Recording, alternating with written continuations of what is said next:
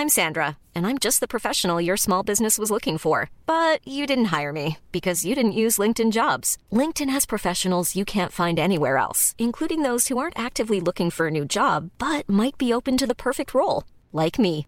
In a given month, over 70% of LinkedIn users don't visit other leading job sites. So if you're not looking on LinkedIn, you'll miss out on great candidates like Sandra. Start hiring professionals like a professional. Post your free job on linkedin.com/people today. Wow. Nice. Yeah. What you're hearing are the sounds of people everywhere putting on Bombas socks, underwear, and t-shirts made from absurdly soft materials that feel like plush clouds.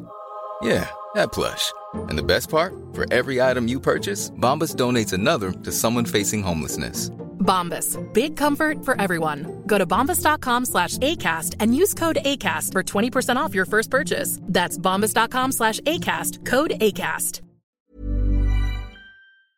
Well, hello there, and you join us here today to talk about some of the watch purchases and experiences we've had in our lives that we deeply regret. These are our biggest watch regrets.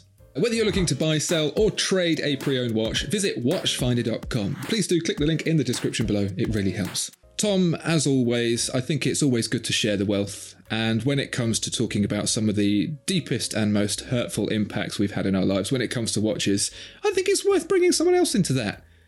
Britt Pearce, how are you doing? Welcome back. Hey. I'm happy to be here. Happy to be here. Long time listener, second time caller. Absolutely, yeah. and I'm very, very pleased to see you in a more mobile state than I have seen you in the past. How has life been for you this year? Never mind watch regrets. How has this year been for you? Well, I've been describing this year as simultaneously the best and the worst year of my life. So, some of the worst things have happened to me this year. Uh, if you don't know me as well, if you guys don't follow me, but I was hit by a car in March. But on the bright side, I've almost fully recovered. So, life's good. that glass is very half full for you. Uh, and I'm very pleased to see you um, feeling positive out the other side. Uh, thank you so much for joining us. As you say, this is the second time you've been here. The first time we talked about happy things to do with watches, and today I thought we'd talk about sad things to do with watches. These are our biggest regrets. Um, I, I think sharing in misery is it's a very British pastime as well. So we're very grateful to have you joining us to kind of repatriatize you into the British culture of of sharing misery. So why don't we get straight into it? Let you go first. Why don't you share your first watch regret with us? Yeah, so I've not been collecting as long as some other people have. So I only started watch collecting in 2018. I kind of got the bug, got into it. So I haven't had as many years to have big, big watch regrets as maybe some other people watching this have. My biggest one is a, a very recent watch regret. I was recently in Germany and we went sh- window shopping looking at watches, which always leads to trying them on. And we were outside of a secondary uh, watch shop and I tried on. I'm going to try to say it the right way, German watchers and listeners. I tried on, they're going to hate it. A Lange and Söhne 1815 from the year 2000. Fell in love with it. It looked perfect on my wrist. It was meant to be in every way, but I had to pass it up. I, I was so close to buying it. I was so close. I have the money. I have the money, but it would have just made the next few months a little bit too tight financially. We were I was just on the fence, but I can't stop thinking about it. It still feels like the one that got away. I was in Germany. I found this amazing German watch. Everything felt right. But then sensible, responsible, grown-up Brittany spoke up and she said, I don't I don't think we should do this. I don't think this is how we should spend our money today. Yeah, and now sensible Brit is looking back and going, "Do you know what? If we had purchased that, it would be worth more now. Oh, that's a shame." Well, yeah, Thanks. but and then there's also party rocker Brit. Party rocker Brittany's always like, "Let's go, let's buy it." And she's just an inner child all the time. Yeah, yeah, I know that one. They're like sits on your shoulder and goes, "Buy it." What is it? Tom, um, again, narrowing this just down to watch regrets. I know you've had a lot of regrets in your life. Um, why don't you share one of your watch regrets? Yeah, well, I'm I'm quite similar to Brit actually in the fact that I've I've not been ingratiated in the watch buying league uh, for very long. Um, so I think my first purchase, uh, uh, I first bought a Seiko in like 2018 or something. And I just sort of impulse bought it on Amazon. I didn't really even think about it. I didn't even check the size. I didn't know the rules of the game, Andrew. And I just bought a watch. I was like, it's blue, it's shiny, and it's got look. You can see the spinny round bit through the glass in the back. And um and and then I did that like two more times before even thinking about what I was doing. Like so, my biggest regret, and I think this is like something that you know you can heed my lesson, dear uh, watch enjoyer, and uh, don't impulse buy watches because you end up with like a drawer full of um suboptimal hitters, should we say, or S hitters. Um, yeah, and and then and you, you kind of get lumbered with them because Timexes don't really trade in as well as like some Swiss luxury watches. So, but there was one where I got I I was feeling a bit flush. It was coming towards the end of the month, coming nearing payday, and I had some money left over that I haven't hadn't you know spanked on Haribo or what have you. I was like, I'm going to get a G Shock. There was this new G Shock, and it really like tickled me. So I was like, yeah. So I, I bought this G Shock. Just later that day, I don't know why, but I just suddenly decided to check my tires on my car and realized they were all bald and needed changing. and I was like, oh crap, I shouldn't have bought that G Shock. I need new tires. Um, so yeah, but actually, I, I, got it and it's uh, it's my favorite watch. I wear it all the time. It's um, you know wipe clean a ball, so that's really good. Um, a lot of watch, a lot of Swiss luxury watches don't rate wipe cleanableness, um, but it's actually a really good trait for a watch. I, I heard you get more grip when you have no tread on your tyres at all. So, you know, win win. Ooh, controversial. I feel like this is the least helpful podcast yet because Tom's watch regret is that he impulse buys, and mine is that I didn't impulse buy. Yeah. so this is not very helpful. well, okay, well, rule number one, we can classify that as whatever you do, don't ever, ever, okay? Mm. So uh, to to break that trend ever so slightly, uh, my my regret, the first regret that I'm going to share is not. Do you know what RTFM stands for? Read the read, read the, the flipping... flipping... manual. Yeah, that's what I was going to say. Um, I, I once uh, early on in my, my, my watch enthusiast career working for Watchfinder got my hands on a delicious IWC Big Pilot perpetual calendar. Now, I think for those in the know, that's already going to kind of generate some cringe because they can probably see what's happening here. But one of the really great things about the IWC perpetual calendars that a lot of the others don't have is the ability to set them with just the crown. So if you get a Patek perpetual calendar, it's covered in those weird little kind of inverted nipples that you have to poke with a paper clip that you can find somewhere, and each of the, the dials changes uh, independently of the others. That makes it uh, easier to set up if everything is out of whack. But the IWC, it goes, no, no, no, no, no. Everything is always in whack. I think that's an expression.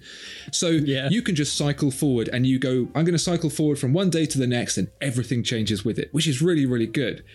Um, and I realized that the, the the watch that I had was a few days behind, so I wanted to set it to today's date, and I just wanted to see it all go round. So I set it to today's date, and because I was clumsy and excited, I went one day too far. Doesn't sound like a big deal, does it? Like when you do that with a date, um, you can either yeah. go backwards or you can just go round again. So I tried to go backwards. It didn't go backwards, so I thought, I thought I'd go um, all the way round again.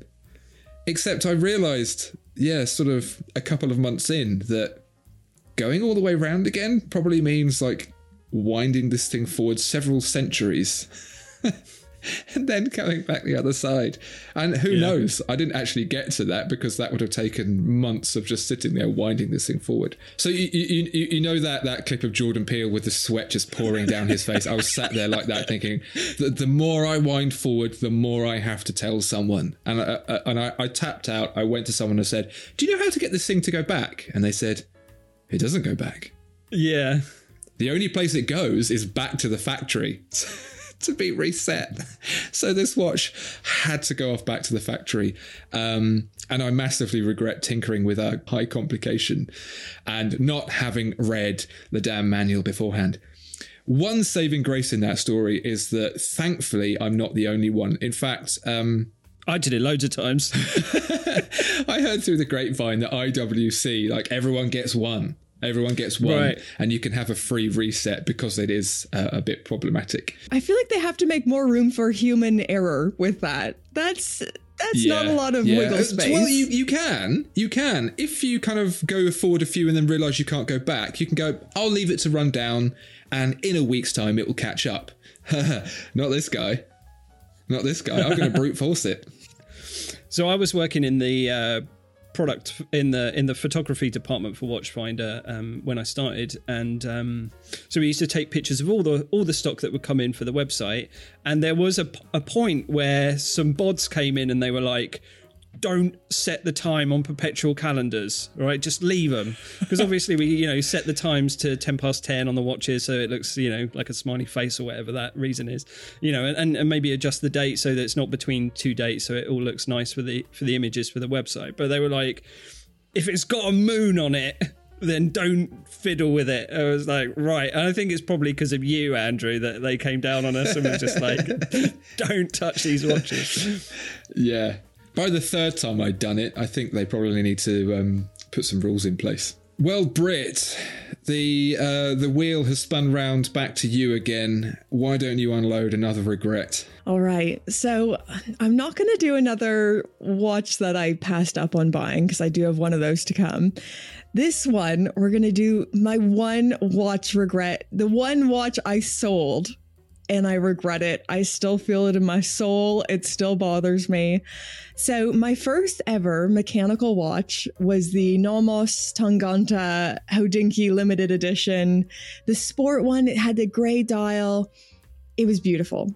My husband got it for me as a Christmas present and I loved it. So, this was my watch that really pushed me into the deep end of loving watches. My first mechanical watch, it's a manual wind, um, and it was my little bit more sporty watch. Loved it. And I sold it. It's my one and only watch that I've sold, and I regret it completely. So I sold it to actually start my YouTube channel to buy a camera and some lights and those other things. I thought, oh, you know, I'm going to back my own horse. I really believe in this YouTube channel. Let's go. Let's do it. So I sold that watch and it wasn't getting as much wear time. I was wearing my Black Bay 58 a lot at the time. But now, as some time has passed, I miss that watch. I truly, truly regret selling it. And I, I guess I could buy another one back, but I want that one. There is just something really special about that one. Yeah. And I, I, I truly regret it. And I haven't sold a watch since because I've been so full of regret. And I think if I sell another one, I'll be full of this regret again. Because there's lots of watches I don't wear. I probably should sell along. And then as soon Yeah. as I take it out to maybe start taking pictures, put it up for sale, I think, nah, I, I can't do it. That's the same as mine. I, Britt and I are on the same trajectory, but mine's not a Nomos. Mine's a Kahuna. I don't know if you ever heard of this watch brand, right? I've not. Is that like Big Kahuna Burger? Is that the same thing? Yeah, it's like a 90s surfer's wet dream, right? So yeah, that was the first watch I ever. So uh, aside from the Casio um, F91W that I was issued, um, the, it was the first watch I actually saved up and, and bought. I think um, a friend of mine had one at school, and I was like, "Wow, that's the coolest thing ever!" It's like this. Uh, like it's it's sort of like a dive watch, but it's got this really like 90s sort of skater dial and chunky bezel, and then a Velcro strap with like this kind of Hawaiian surf motif on it. And um, I bought it from Surf Shack. I think it cost me thirty pounds, and I, I I think I bought it because I wanted to look like Drazic from Heartbreak High. I don't know if that means anything to anyone. Why do I always get flashbacks to my childhood whenever I talk to you, Tom? I'm stuck in the past, like the Swiss watch industry. So, the box for this Kahuna watch as well. It looks like the titles from Saved by the Bell. It's amazing. And then I, uh, I don't know if everyone. Um, I think at some point in your life, uh, you're like beckoned back to your parents' house um, to go through your crap in the loft because um, uh, they don't want to look after your cherished possessions anymore. So, um, yeah, had a bit of a clear out in the loft. Uh, some stuff went on eBay. That watch went on eBay, and and then like, you know, many years later, started getting into watches and thinking, damn, I wish I had that very first watch that I bought just for sentimental reasons. Um, and same as you, Britt, like, I could just get another one off eBay, but it's not the same. You're right, Britt. This is totally unhelpful podcast because this totally goes against the don't fill up a drawer with crap watches, um, which is my first regret. Um, and now my second regret is I wish I had another crap watch that I used to own. Uh, so yeah, maybe just don't get into watch collecting because there will only be regrets. yeah.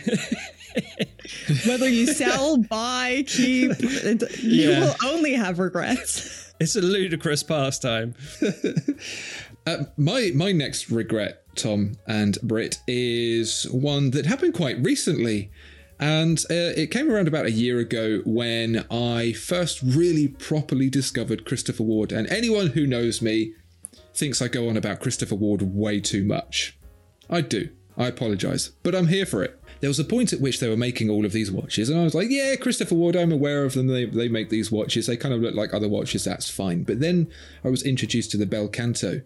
And so I'm a huge fan of watches like um, MB&F, Urwerk, de just the, the kind of the crazy stuff, especially the LM101, the legacy machine with the, the balance that hovers over the top. For me, that is, that's the exit watch. If I get that, no one can beat it. See you later. And the Bel Canto looked like that, but for a price that was incredibly reasonable. And so it was about a week before the launch when I got introduced to this thing, and we put a video together, and I was really excited to see it and see that it really held up to all of the expectation in person. Prepared the video, put the video out, really pleased with myself. And then I realised I'd completely forgotten to actually order one, and they were all gone. And I really, really wanted the Blue Dial one because the Blue Dial one was the one that introduced me to it. They they had the green dial. I didn't really want the green dial, and then they did the series ones. It's just I, I wanted the blue one, and it was no. it was too late. My own stupidity and excitement. I do this all the time. I'm so forgetful. Um, but in this particular one, I was like, yeah, this is this is the watch. This is such a cool taste of the high life. You know, it's like prosecco to champagne. And yeah, I forgot to order it like an idiot. So there you go. Um, Britt, why don't you jump into your third and final regret? My third and final regret. It's another watch that I was offered twice last year in 2022. I was offered the same watch twice because my name was down for it. I made it shamelessly known that I really wanted one. And then I, I, feel like on podcast, we're getting a little bit too into the nitty gritty of my finances because both times they came up, it wasn't the right time to buy. We had just bought other watches and it wasn't quite right. And that's the Rolex Explorer.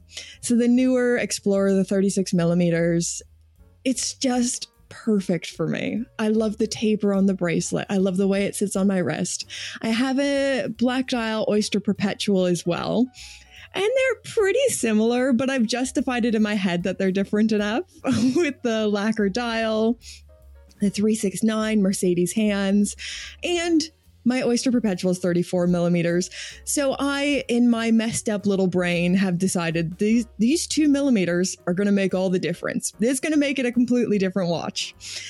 Uh, so my name is still down for it, even to this day. But yes, in 2022, I was offered the Rolex Explorer twice and I had to say no both times. But my money's finally in an okay place so that I've been going to the AD and saying, if these come in, like, I'm ready, let's lock it down. But I'm worried that by the time the AD gets back to me, I'll buy something else, like that A. Lange & Söhne. If I had bought that and then they call me, because this is always what happens, I'll just buy something else. I'll be like, you know what? I'm never going to get the call. It's never going to happen. And then it's always like three weeks after I buy something else that the AD calls, the watch is in, but I'm not in the position anymore because I just bought something else. It would be. My, it was my understanding that if you were to decline that offer from the AD, they would like just blacklist you. Like, no soup for you. That's it. How dare you decline this uh, this generous offer of a watch that you've been waiting for? I think different authorized dealers uh, seem to operate in different ways because I'll hear really horrible stories in my comment section. And that won't be necessarily how I'm treated at my AD, but I might go to different Rolex authorized dealers and I experience those same things where you get like ignored, you feel, you know, about this big because they just make you feel so small. Um, so fortunately with our authorized dealer, they're really understanding that sometimes other things come up. And because we've been with them for quite a while, so my husband's been collecting watches since the 90s. We clearly don't flip them. We're really big enthusiasts. So I think because we have that understanding and such a long purchase history with them, but I do feel bad for newer collectors trying to get in at the AD. If I wasn't married to my husband and I was trying to get in at the AD, I would have these same stories. I'm just very lucky that my husband's been collecting for a very, very long time. Yeah, it almost feels like that's what they want. If you haven't been collecting since the 90s, then sorry. I guess that's your fault. You were only born in 94. Uh. Tom, I feel old and miserable now. Make me feel better by sharing some more of your regrets. Speaking about, uh, so I said earlier about how I used to work in the photography department at Watchfinder, um, taking pictures of the stock for the website. And um, it used to be back in the day, this was like uh, when there was only about 30 people in the company. It was very small. Um, we were all sort of mucking in, doing everything, and uh, that sort of vibe. And uh, after after a day of photographing watches, uh, we, I'd carry the watches back to the the safes um, to be s- stored away and, and uh, secured safely overnight. And um, it was quite a busy period. I think purchasing were buying in a lot and lot of watches, so we had quite a lot of work. We were sort of churning through uh, watches, photographing them, and um, they were starting to pile up. So at the end of the day, I had like a, a, tray full of watches that was sort of like almost a mountain of watches in this tray, like all all sort of wrapped, but they were in like kind of bags and stuff. And um, as I was as I got to the the vault, um, I sort of had to cradle the tray with one arm and then like open the door. And a kind salesman who was in the vicinity said, "Would you like me to get that for you?" And uh, this is my regret. Um, I said, "No, thanks. I'm all right. I can manage." And then, um, just as I said that, this watch tumbled off of the pile and out of the tray and hit the um, the concrete floor, and there was like a tinkle and a crunch, and it sounded really bad. And um, it just so happened to be a rose gold Rolex like Daytona or something like gem set, and it was about two hundred thousand pounds or something. I think like it was like ridiculous. and so I like like six in my mouth a bit, and like a bit of wee came out. But yeah, so yeah, that was um that was a bad day at work. well, I'm going to share with you a regret that I've never told anyone before. And it's one of those regrets that I usually only remember just before I fall asleep. So that should give you a, a sense of the scale of, of how embarrassing indeed this regret is. So when I talk about getting into watches, I usually talk about my first proper watch being a submariner, but I kind of dabbled before that, and my first one was a U boat, like my first mechanical watch that I purchased, and I, and I kind of regret buying that, but at least it got me into the hobby. So those are my those are my introduction to mechanical watchmaking, but they weren't my introduction to watch collecting. So of course I had a Casio as a kid and all of that, but there was a point at which I realized like my dad had this Tag Heuer and he was very pleased with it. It was just a quartz Tag Heuer, but he he loved this thing and I knew that there were watches and then there were watches. And this quartz Tag Heuer in my mind was those are watches. And so I remember seeing uh, advertised locally an auction, and this auction was held at Brands Hatch Racing Circuit in their conference hall there. So I thought, oh yeah, this looks pretty cool. I'll go along to that. Maybe there'll be a bargain. They were listing things like um, a bunch of different watches that I hadn't heard of, and then Tag Heuer. So I went along to this auction, um, and the Tag Heuer came out and they're like, oh, and I was like, oh, oh, oh, and it was sold, and it sold for a really low price. I was like, oh, I, I wasn't expecting this this pace, this uh, like the the frenetic backwards and forwards of an auction environment. I thought, okay, but it went for really cheap. This is this is awesome. What's next? And I looked through the catalogue and they didn't have any more Tag Heuers. But by that point, I thought, oh, I want to get something. And so they had this other watch brand. It was something Genève. And I was like, oh, this is probably as good as a Tag Heuer. I d- I don't really know watches enough to know that it is or it isn't. So I, I, I bid on that and I won this watch and I went home with it. And I was kind of looking at it and I thought, I'll do some research into it now just to check that this is all right. And I was googling it, and people were like, "No, no, this is this is just like a Chinese watch that it's, it's a nothing it's a nothing brand. Like this doesn't exist as any kind of interesting collectible. It's not a tag heuer it's nothing. And the more I, I dug into it the more i realized that the whole auction was basically a scam. Now this this place was filled. There were hundreds of people there but what they do is they have one good product that everyone goes there for. They stooge sell that at a really low price and then everyone else buys whatever else is left at the auction and so the rest of us idiots were there going, oh, yes, I'll take your stupid wares. I mean, this is this close to the Victorian lotions and potions seller who rolls up with his truck, folds the thing down, sells all his crap, and is gone before the police can turn up.